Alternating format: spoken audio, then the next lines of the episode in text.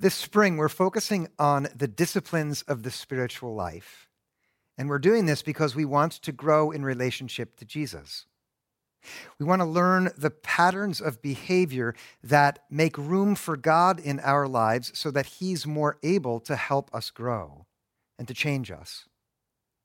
The structure and subject matter for this series that we're in was actually suggested to us by a classic book uh, which I highly recommend. It's called Celebration of Discipline, and it was written by Richard Foster. It's an old book, it was written in 1978. Uh, if you read it, you'll find what an influence this author has had on us. And I know that not everyone likes to read books, but this morning, I really want to suggest that you should consider buying it and, and reading it. And I'm doing that today because the spiritual discipline that we're going to learn about is the discipline of study.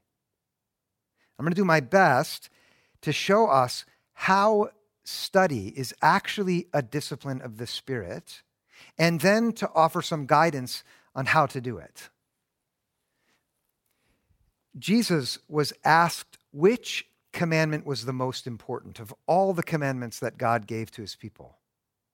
Maybe you remember that he responded by saying, Love the Lord your God with all your heart, with all your soul, with all your strength, and with all your mind. Loving God with our minds means learning the discipline of study. When we do that, God changes us through our minds. Our faith increases and it expands and it gets deeper, and our love for God grows through the exercise of the gift that He's given us in our capacity to think. Let's start this morning with a simple definition study is the work of understanding a thing in itself. A process with intentional cognitive steps aimed at knowing something truly on its own terms in the way its unique qualities invite understanding. So if it's a machine, taking apart all the pieces and seeing how they fit together. Or if it's a flower, observing it not only with your eyes, but also taking time to smell its fragrance. If it's a bird, taking it out of the lab and then releasing it so it can fly. If it's something that's written, learning the language, and then entering the world that the author invites you to come into. Whenever you engage in genuine study, whatever the subject, your spirit expands and you are changed for the better. You grow no matter what you study because God is the creator of all things. And when you turn your attention to the study not of any and everything, but the scriptures themselves, then you grow in a unique way. You'll find that your faith, the disposition within you to trust God, grows as you work at loving God with your mind through the study of Scripture. Now, our guide today is going to be the Apostle Paul. We're going to observe the encouragement that he gave to a younger colleague with whom he'd worked for a long time, but from whom he was separated. If you have your own Bible, find your way to the letter of Second Timothy. When this letter was written, Timothy was in the city of Ephesus, Paul was somewhere else. And Paul had heard that his friend was struggling Life had become a grind for Timothy, and as a result, his faith was languishing. Now, look at Paul's guidance in the middle of verse 6 in the first chapter. This is what he tells this young man Rekindle the gift of God that is within you. Now, the gift of God that was within Timothy was the gift of a vibrant faith, which blazed like a fire but over time, the flames had diminished, and all of the fuel was burned up, and now there were no more flames, only embers and ashes. If you can relate to feeling like that, take a moment to recall those brighter days in your faith. Before this letter was written, Timothy had spent lots of time with Paul in ministry, traveling to new places to plant churches. On the road together, they talked about Jesus. Timothy learned as Paul opened the scriptures in the synagogues and taught the gospel to new communities of believers. It was an amazing time in Timothy's life, but now all of that is behind him. He's not with Paul anymore.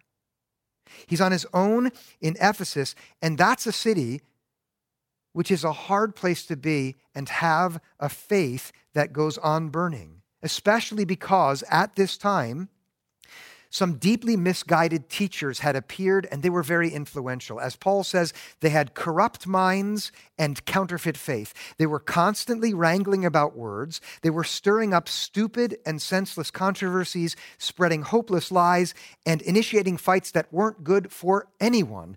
Does that sound familiar to you at all? When you think about our own time. In this environment, Timothy's faith had diminished like a fire that was being smothered.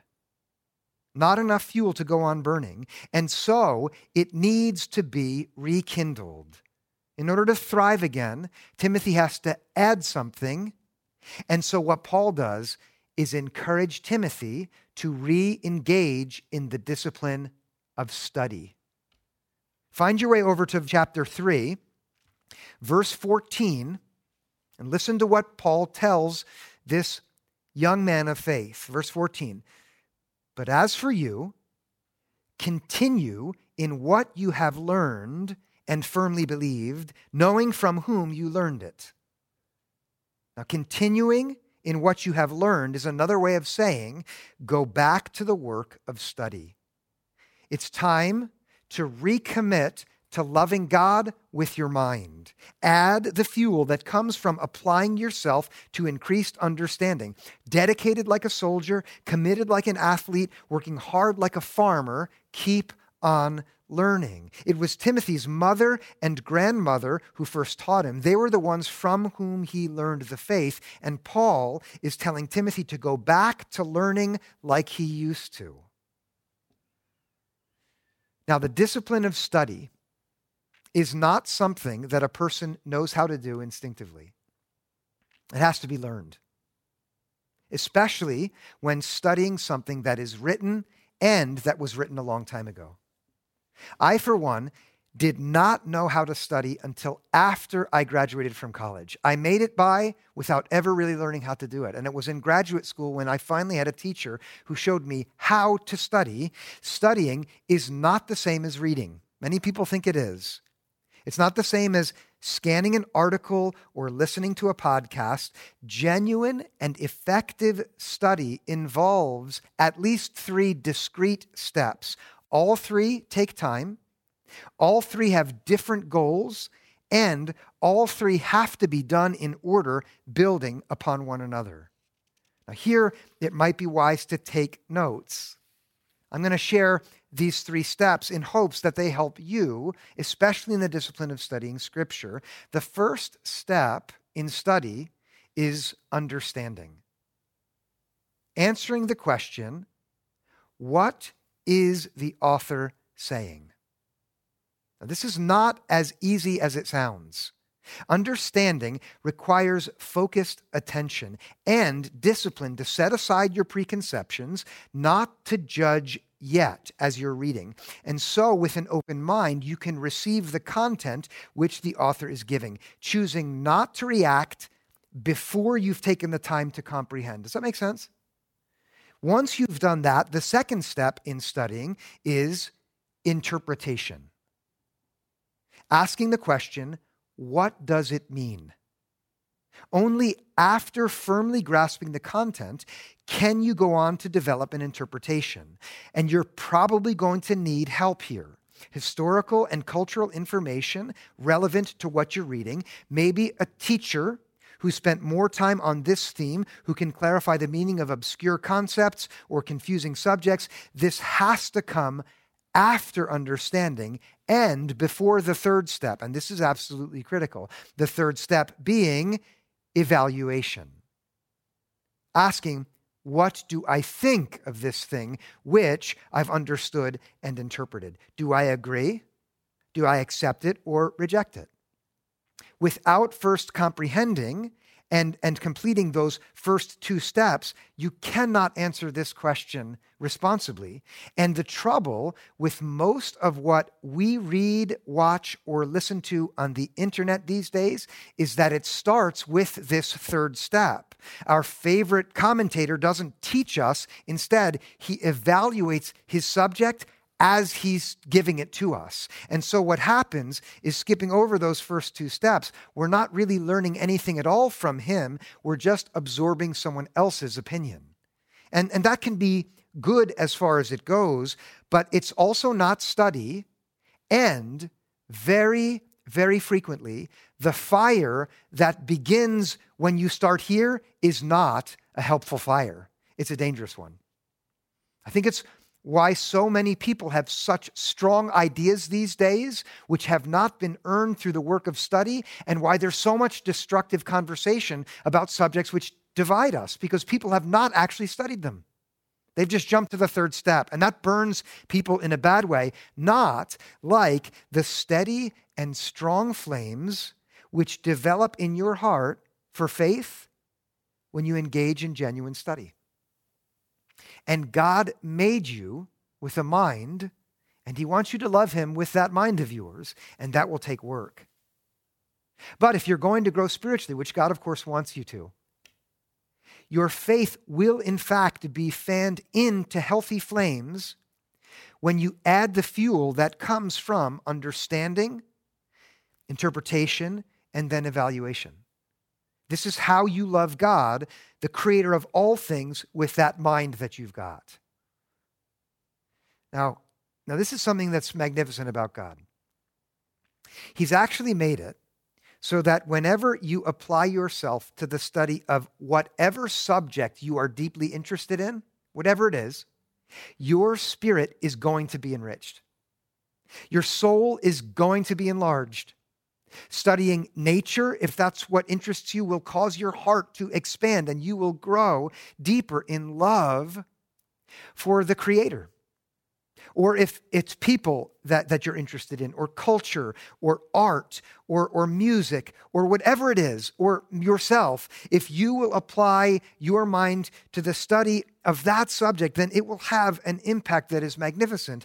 Every kind of genuine study will be good for your soul. And, and here you should follow your instincts wherever they lead you and practice growing through study. But then, but then if you want to grow in here with your faith, if you want to see your faith expanding and becoming a bright and constant fire rather than the embers which perhaps, like Timothy's, had been smothered by the ashes, then you've got to also dedicate yourself to the study of Scripture. Now, Paul makes this clear to Timothy as he points specifically to where he should continue learning. And look with me at verse 15. Paul writes, and how from childhood you have known the sacred writings that are able to instruct you for salvation through faith in Christ Jesus. The sacred writings are the scriptures, which offer instruction that leads to salvation through Christ Jesus, the Word of God, to which the scriptures bear witness in the power of the Holy Spirit uncovers the pathway to salvation, trusting Jesus Christ. That is the thing which God wants more than anything else for us. It is that we should trust Jesus and receive salvation because of it. And here is what makes a scripture different from every other writing. The Bible is that unique subject which, when we study, God meets us in Christ, bringing about the faith that saves when we study scripture, not just listening to someone else talk about Scripture, no matter how winsome they are when they do so. Not just reading Scripture devotionally in the morning, but studying it. And here's where all of us will need help. I, I also need help, even as I've been studying it for a long time. To be practical, if at this point in the message you're thinking, maybe I should start studying Scripture more than I have, which I hope for, I'm going to give you two resources that I've found helpful to begin with. Both of them are books that were written by two authors, Gordon Fee and Douglas Stuart. Those two co wrote two books Gordon Fee, F E E, and Douglas Stuart. And their books are called the first one, How to Read the Bible for All It's Worth. And then the second one, How to Read the Bible Book by Book. Okay, not everything in there is going to be perfect, but no, no book is perfect. But both of them I've found very helpful in developing the simple discipline of becoming a better studier of the Bible. And I commend them to you. Get your hands on them and then begin the practice of the discipline of study, and you will see your faith growing. You will. Uh, if not, whether it grows or not, that's quite arbitrary. But if you will, the promise is that it will grow. And the way in which it will grow is also revealed in what Paul says to Timothy in this text. Uh, look with me at verse 16, and, and you can see what to anticipate when you start studying Scripture. We're going to spend some time on this verse. 16 says this All Scripture is inspired by God and is useful for teaching, for reproof, for correction, and for training in righteousness. Four specific ways that Scripture is useful, four ways it functions when we apply ourselves to the discipline of study. We're going to take our time here noticing first why Scripture is uniquely useful. Did you see it at the start of his statement there? All Scripture is inspired by God. In Greek, it's God breathed. The unique capacity of Scripture to fuel the fire of true faith in you is a function of its origin, where it comes from. It is breathed by God. That is a very beautiful image. It is written by people in real circumstances, located in their own time, but breathed into them by God, like the sails of a boat are filled with the wind so that it can move. When you study Scripture, understanding, interpreting, and then evaluating it, it's like you are breathing in God's Spirit, inhaling divinity through the text. When you do that, it's useful in four ways, according to Paul. Let's take them one at a time. First, it's useful for teaching. This isn't complicated. Scripture gives us helpful information which we wouldn't otherwise have. Apart from God's Spirit speaking through His Word, there are things which we wouldn't know and we can't teach ourselves, but Scripture can. And when we study Scripture, it teaches us like this. Most of us have grown up in a merit based culture. We've learned to anticipate rewards for good behavior. That's you, right? So, we instinctively hide our failures and shortcomings from God. Can you see this pattern in your own life? Just like a child who's done the wrong thing naturally hides it from his parents. But when we study Scripture, it teaches us not to behave like this because it's not the right way to relate to God because God doesn't operate on a merit based structure, it tells us that when we have sinned, if we tell God about it, He's faithful to forgive us and then cleanse us from all unrighteousness and to make us brand new. We wouldn't know that if we didn't read it in Scripture, but when we study Scripture, it teaches us. That's one of the many things it teaches us. It's useful in that way. Here's the second way it's useful for reproof, convicting us of wrongdoing by exposing hidden sin. Reproof is shedding light on a deficiency, a mistake, a transgression, and then immediately pointing the way to restoration, the path back to God, repentance. Apart from Scripture's reproof, again, we would not know that we were on the wrong path or turn around. I had a conversation recently with a, good friend from Renaissance who was concerned. He said, I'm afraid there are a lot of folks who come to church who don't know that they need to be forgiven. Do you think there are folks who come to church who don't know that? He suggested that I should work harder at showing them where they needed to repent. I told him, I'm not sure that I have the ability to do that. But Scripture does. It says so here. That's one of the gifts of Scripture. It is useful for reproof, exposing mistakes that need to be corrected. Here, here's a practical exercise for you if you need an example. Take the time to read Matthew chapter 5 through 7. This is Jesus' teaching on the mountain to the disciples. Read that with an open heart, and you will see how Scripture reproves not other people, but you too. And then you'll be guided back to the right path. Scripture is useful for that, secondly. Here's a third way Paul says it's useful for correction. Now, this word sounds like less in English than it is in Greek. It sounds like it's giving the right answer when someone gave the wrong one. This word depicts something more dynamic, an event in which a person who has been knocked down is lifted back up so she can stand on her feet again. Have you been knocked down? Or an event in which a man who has been walking on the wrong path isn't only told that he's on the wrong path, but is lifted and then carried, and his feet are set down on the right path so he can start walking in the way of life instead of the way of destruction. That's what correction is here. And this also is one of the ways that Scripture is useful. Studying Scripture is not only going to expose fault, it also will get you back on your feet. It will get you walking in the right direction with wisdom and truth that are restorative.